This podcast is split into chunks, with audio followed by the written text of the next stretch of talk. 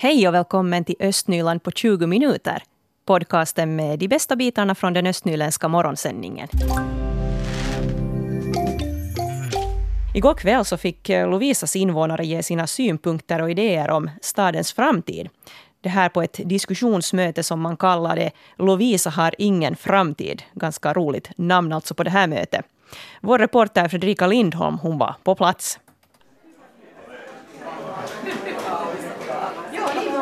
Här står jag i Kuggom och diskussionsmöte Lovisa har ingen framtid ska just börja. Mötet är öppet för alla som är intresserade och målet är att invånarna ska dela med sig av erfarenheter, förslag och idéer för att utveckla Lovisa. Lilian Järvinen är turistsekreterare och du är med och ordnar det här evenemanget. Och jag tänkte börja med att fråga att varför behövs det här diskussionsmötet? Vi vill ha idé, nya idéer för våra så att säga, program som vi ska utföra här sånt de kommande åren och, och då vill vi såklart aktivera alla företagare och alla som har på något vis att göra med både turism och kultur så nu, nu börjar väl det här program, nya programmet, vad heter det där, kick-off idag och så, så fortsätter vi sedan och, och nya idéer tar vi gärna emot. Vad har ni för förväntningar nu inför ikväll? Jag förstår att det var nästan 60 personer här för tillfället. Ja, här är 60 personer och vi hoppas att vi ska få många nya, nya grejer ihop. Och sen liksom det att man lyfter fram det här positiva i Lovisa, både inom turismen och kulturen och så får vi säkert ett fint också program sedan ihop av det här. Det kanske blir ett program eller två program men det får vi se sedan här i framtiden. Och, och jag måste fråga, alltså det här namnet, Lovisa har ingen framtid, hur, hur kom ni på det?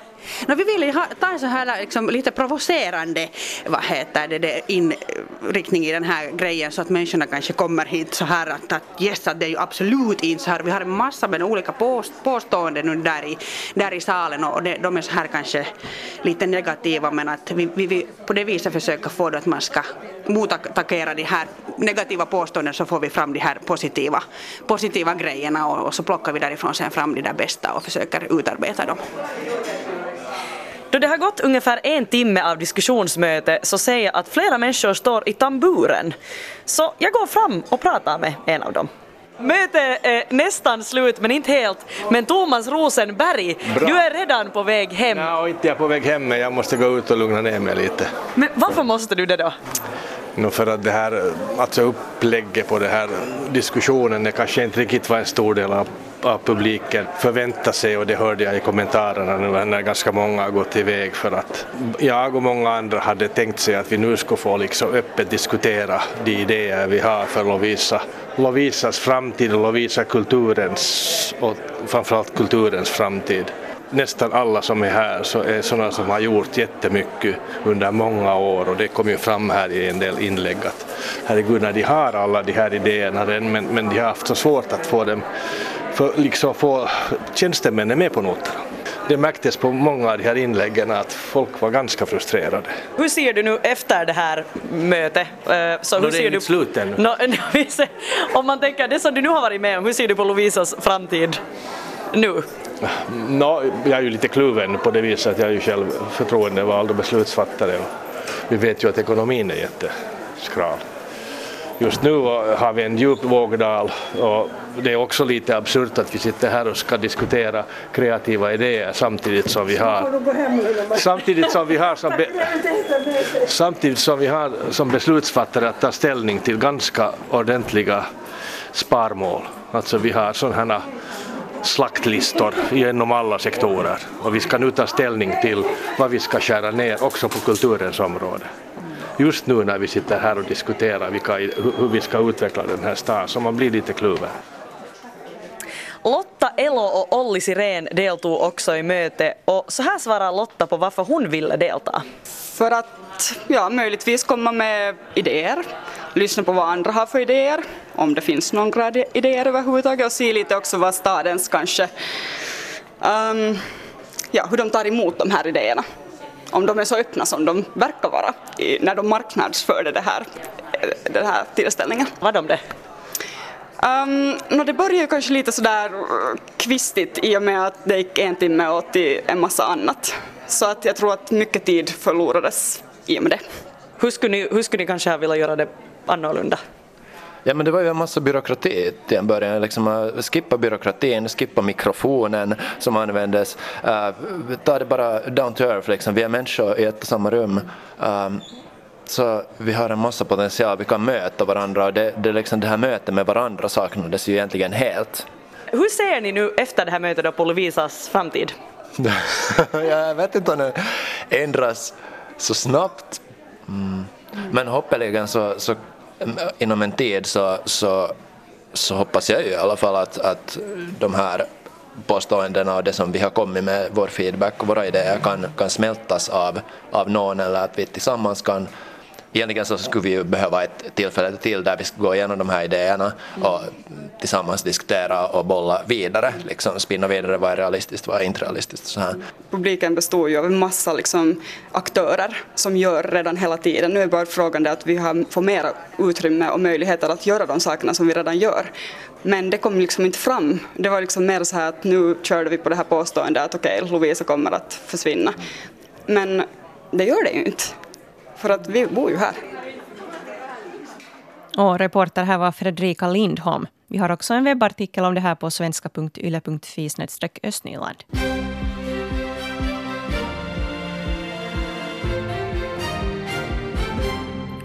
Klockan är halv åtta, nu de regionala nyheterna med Stefan Härus. God morgon. Planeringen av konditions och kulturtrappan i Kokon i Borgo tog igår ett steg framåt. Bildningsnämnden behandlade frågan vid sitt möte igår men förutsätter en behandling av en preciserad projektplan då en sådan färdigställts. Trapporna ska bli 205 meter långa och ska placeras in vid slalombackens hissar. Trapporna beräknas kosta cirka 155 000 euro.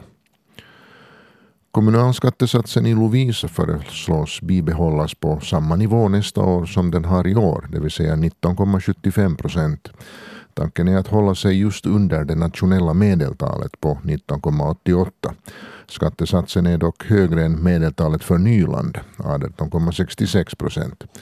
Också den allmänna fastighetsskatten föreslås bli oförändrad, med andra ord 1 procent. Och fastighetsskatten för stadigvarande bostad skulle bli en halv procent, också den oförändrad. Stadsstyrelsen i Lovisa tar ställning till skattesatsernas storlek vid sitt möte på måndag. Borgostads social och hälsovårdssektors tillsynsplan har blivit färdig. Planen är ett verktyg för att kunna garantera kundsäkerhet, förbättra kvaliteten på tjänsterna och ingripa i felaktiga tillvägagångssätt. Planen gäller både stadens egna och privata aktörers verksamhet. I planen fastställs bland annat hur övervakning, intern tillsyn och tillsyn av privata aktörer organiseras och hur uppgifterna fördelas mellan olika aktörer. Tillföljande ska de olika enheterna få ta del av planen. Så kan vi nu berätta att det är hungerdagen på torsdag och städernas gator, butiker och köpcentra fylls av folk med röda västar. Röda Korsets avdelning i Borgå uppger att man ännu kan anmäla sig för att vara med och samla in pengar till Röda Korsets katastroffond. I och med katastroffonden kan Röda Korset hjälpa människor vars hem brunnit eller som råkat ut för plötsliga förödande olyckor. Det är snart bara en vecka kvar tills biskopsvigningen i Borgå domkyrka. Bo-Göran Åstrand han vigs till biskopsämbete söndagen den 29 september. Och den här vigningen förrättas av ärkebiskop Tapio Luoma. Under den här biskopsvigningen så medverkar då förutom vanliga församlingsmedlemmar också till exempel andra biskopar inom kyrkan och också inbjudna gäster. Och dessutom så ska skolelever vara med här i programmet. Första klassaren Aron Strålman han ska medverka. Han är från Borgå och han är nu här i studion med sin mamma Rebecka Strålman. God morgon på er. God morgon. God morgon. Aron, vad är det du ska göra riktigt där i kyrkan? Nå, jag ska läsa texten och bära evangelieboken. Okej. Okay. Hur känns den här uppgiften? Bra. Mm. Är det något nervöst då? Nej. Inte alls? Nej. Vad bra.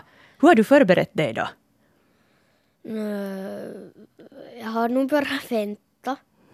ja, det är bra att man väntar och så ser man och tar det lugnt hur det går. Mm. Är du van att vara i kyrkan då? Ja. Vad har du gjort där tidigare? Bur i kors, bur i ljus. Mm, så du har haft en hel del uppgifter. Hurdan är mm. stämningen där i kyrkan? Bra. Vad är det som gör att den är bra? Nå, det är nog bara roligt när jag får göra saker där. Ja, precis. Så behöver man inte bara sitta i bänken där. Det är kanske roligare att ha lite uppgifter. Ja, Mm. Nu har du träffat den här biskopen förut då? jo. Okej. Vad tycker du om honom? Bra. Mm. Nå, vet du vad, vad en biskop sysslar med alls då? Nä. Det är kanske lite svårare att hålla koll på det. Mamma Rebecka Strålman, hur mycket pratar ni om, om biskopen och biskopsvigningen där hemma för tillfället? Nå, ganska mycket faktiskt, eftersom vi är flera som är involverade. Ja. Jag ska också vara med och min man är involverad. Och, och så här, så ja. Ha, halva familjen har någonting med biskopsvigningen att göra nu, så Ja. då blir det nog en hel del snack om det. Spännande tider. Ja, din man är Linus Strålman som, som också ska vara med under festmässan. Uh, hur känns det för dig att din son Aron här får den här fina uppgiften att bära den här evangelieboken? No, det är klart, det är, det är fint. Det är jättefint att få vara med på biskopsvigningen. Samtidigt så är det nu inte så där jättekonstigt, för som han sa själv, så som sagt har han varit med nog ganska många gånger och hjälpa till i gudstjänsterna med alla möjliga olika uppgifter. Så kyrkan är, alla våra barn är ganska vana med att vara i kyrkan. Att för dem handlar inte kyrka om att sitta stilla och vara tyst någonstans, utan nej, nej, kyrka handlar om att ha picknick i gången eller just om man får vara med och hjälpa till. Så jag tror att det var Aron faktiskt som konstaterade en gång att efter en gudstjänst att men, han är ju nästan präst redan, för att nu har han gjort så mycket där i kyrkan. Så. Nej, men vad bra. Allt känns så där naturligt. Det är ju jättebra det. Och du ska själv, Rebecka, leda en ungdomsgrupp. Ni ska medverka med sång och musik. Vad är det ni ska bjuda på till exempel? Vi kommer dels att kompa eh, en psalm och, och någonting under nattvarden, så här allsång, som vi kommer att kompa och leda. Men sen kommer vi också att uppträda med två sånger. En sång efter själva vigningen, som faktiskt blir en helt nyskriven sång. Och, och sen under nattvarden en annan sång som vi uppträder med. Okej, vad roligt. Nå, har du förut varit med själv på en sån här biskopsvigning? Ja, det har jag nog på båda de två tidigare, både på Björns och på Gustavs, så har jag nog varit med, inte att medverka, men, men som eh, vanlig församlingsdeltagare nog. Ja. Nå, kan du sådär i korthet berätta vad som är speciellt med en sån här biskopsvigning? No, det är ju jättehögtidligt. Det är ju så mycket så här symboliska handlingar som, som sker med de här kläderna och, och, och olika insignierna som ska delas ut och, och allt det här. Att det, det tar sin lilla stund. Och sen är de här löftena som biskopen också ger. Som där också det påminner lite om prästvigningen, att, att på det sättet jag, det är en väldigt stor stund för personen i sig att stiga in i den där rollen. Så då är det jättefint att få vara med också och, och bevittna det där. Den Mm. där stora fina stunden. Och sen förstås en biskopsvigning, där är ju som sagt väldigt mycket inbjudna gäster och det går på flera språk. Och så här, så. Det är nog stort och, och pampigt. Och då är det ändå i Finland ingenting jämfört med vad det är ute i andra länder. Det är ännu mer, ännu större och pampigare. Ja, jag kan tro det. Och ta kanske ännu längre. ja. ja, precis. Nå, Aron, vad tror du att blir roligast med, med den här biskopsvigningen? Jag vet inte. Du får vänta och se. Nå, det här som du ska prata där under biskopsvigningen, är det, är det något svårt eller har du lärt dig redan vad du ska säga? Nå, jag läser liksom från ett papper. Okej, vad bra. Så man behöver inte komma ihåg helt utan till orden. Mm. Och i övrigt så ska du till skolan den här morgonen. Hur, hur trivs du i skolan? Bra. Mm. Vad har du för favoritämne? Småslöjd och matematik. Just det, viktiga ämnen att kunna. Hoppas du får en riktigt fin skoldag idag. Och tack till mamma Rebecka också som kom hit idag. Jag önskar er en riktigt trevlig biskopsvigning. Den 29 september är det dags. Tack, tack. Det var alltså Rebecka och Aron Strålman som vi hörde här. Och det kan jag nämna att den här festmässan den sänds direkt i Yle 5 den 29 september klockan 10. Och den är tolkad till teckenspråk på Yle Arenan. Och mässan sänds i förkortad version i Yle Vega klockan 13.03. Många Lovisabor och östnylänningar blev riktigt chockade för ungefär en månad sedan. Det var ju då som vi vaknade till nyheten att Café Saltbodan i Lovisa står i brand. Och nu har vi ju funderat här efter det att hur det har gått där på området och om man har kommit igång med renoveringen. Ägaren Timothy Kuhn vill ju rädda sina föräldrars livsverk och man har kommit bra igång där nu. Vår reporter Mira Bäck hon besökte Café Saltbodan igår. Den röda träbyggnaden i början av Skeppsbron är kantad av byggställningar och innehöll en vit presenning som ska skydda mot regn och rusk. Inne i byggnaden luktar det ännu rök och dessutom lite unket på grund av vattenskadorna. Ni har påbörjat renoveringen. Hur långt har ni kommit nu?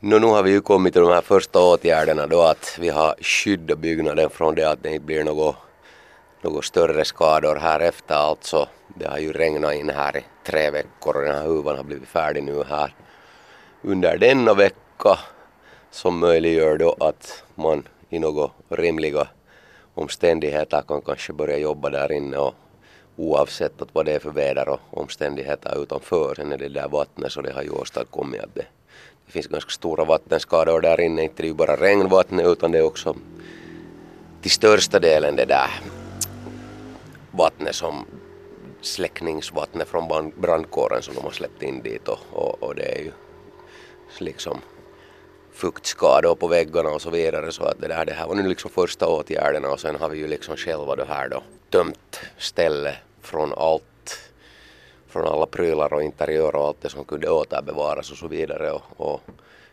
så långt har vi kommit. Det är ungefär en månad sedan Saltis brann. Hur står det till med dig nu efteråt? Nå, första reaktionen var ju kanske en sån här chock och liksom sådär men att ganska snabbt så kom det till det, det, det blev ju en otrolig sån här kämpanda.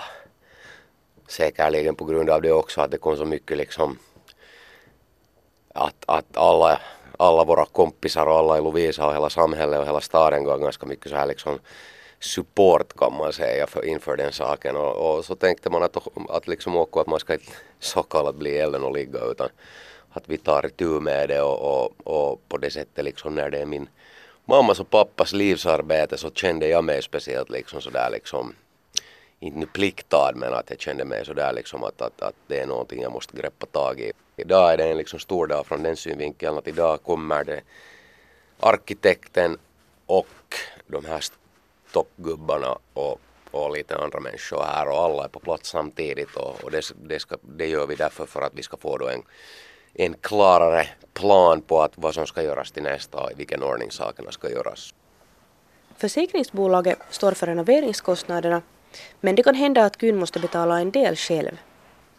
Han vet inte ännu i det här skedet hur mycket renoveringen kan kosta och inte heller hur stor budget försäkringsbolaget har satt upp för projektet.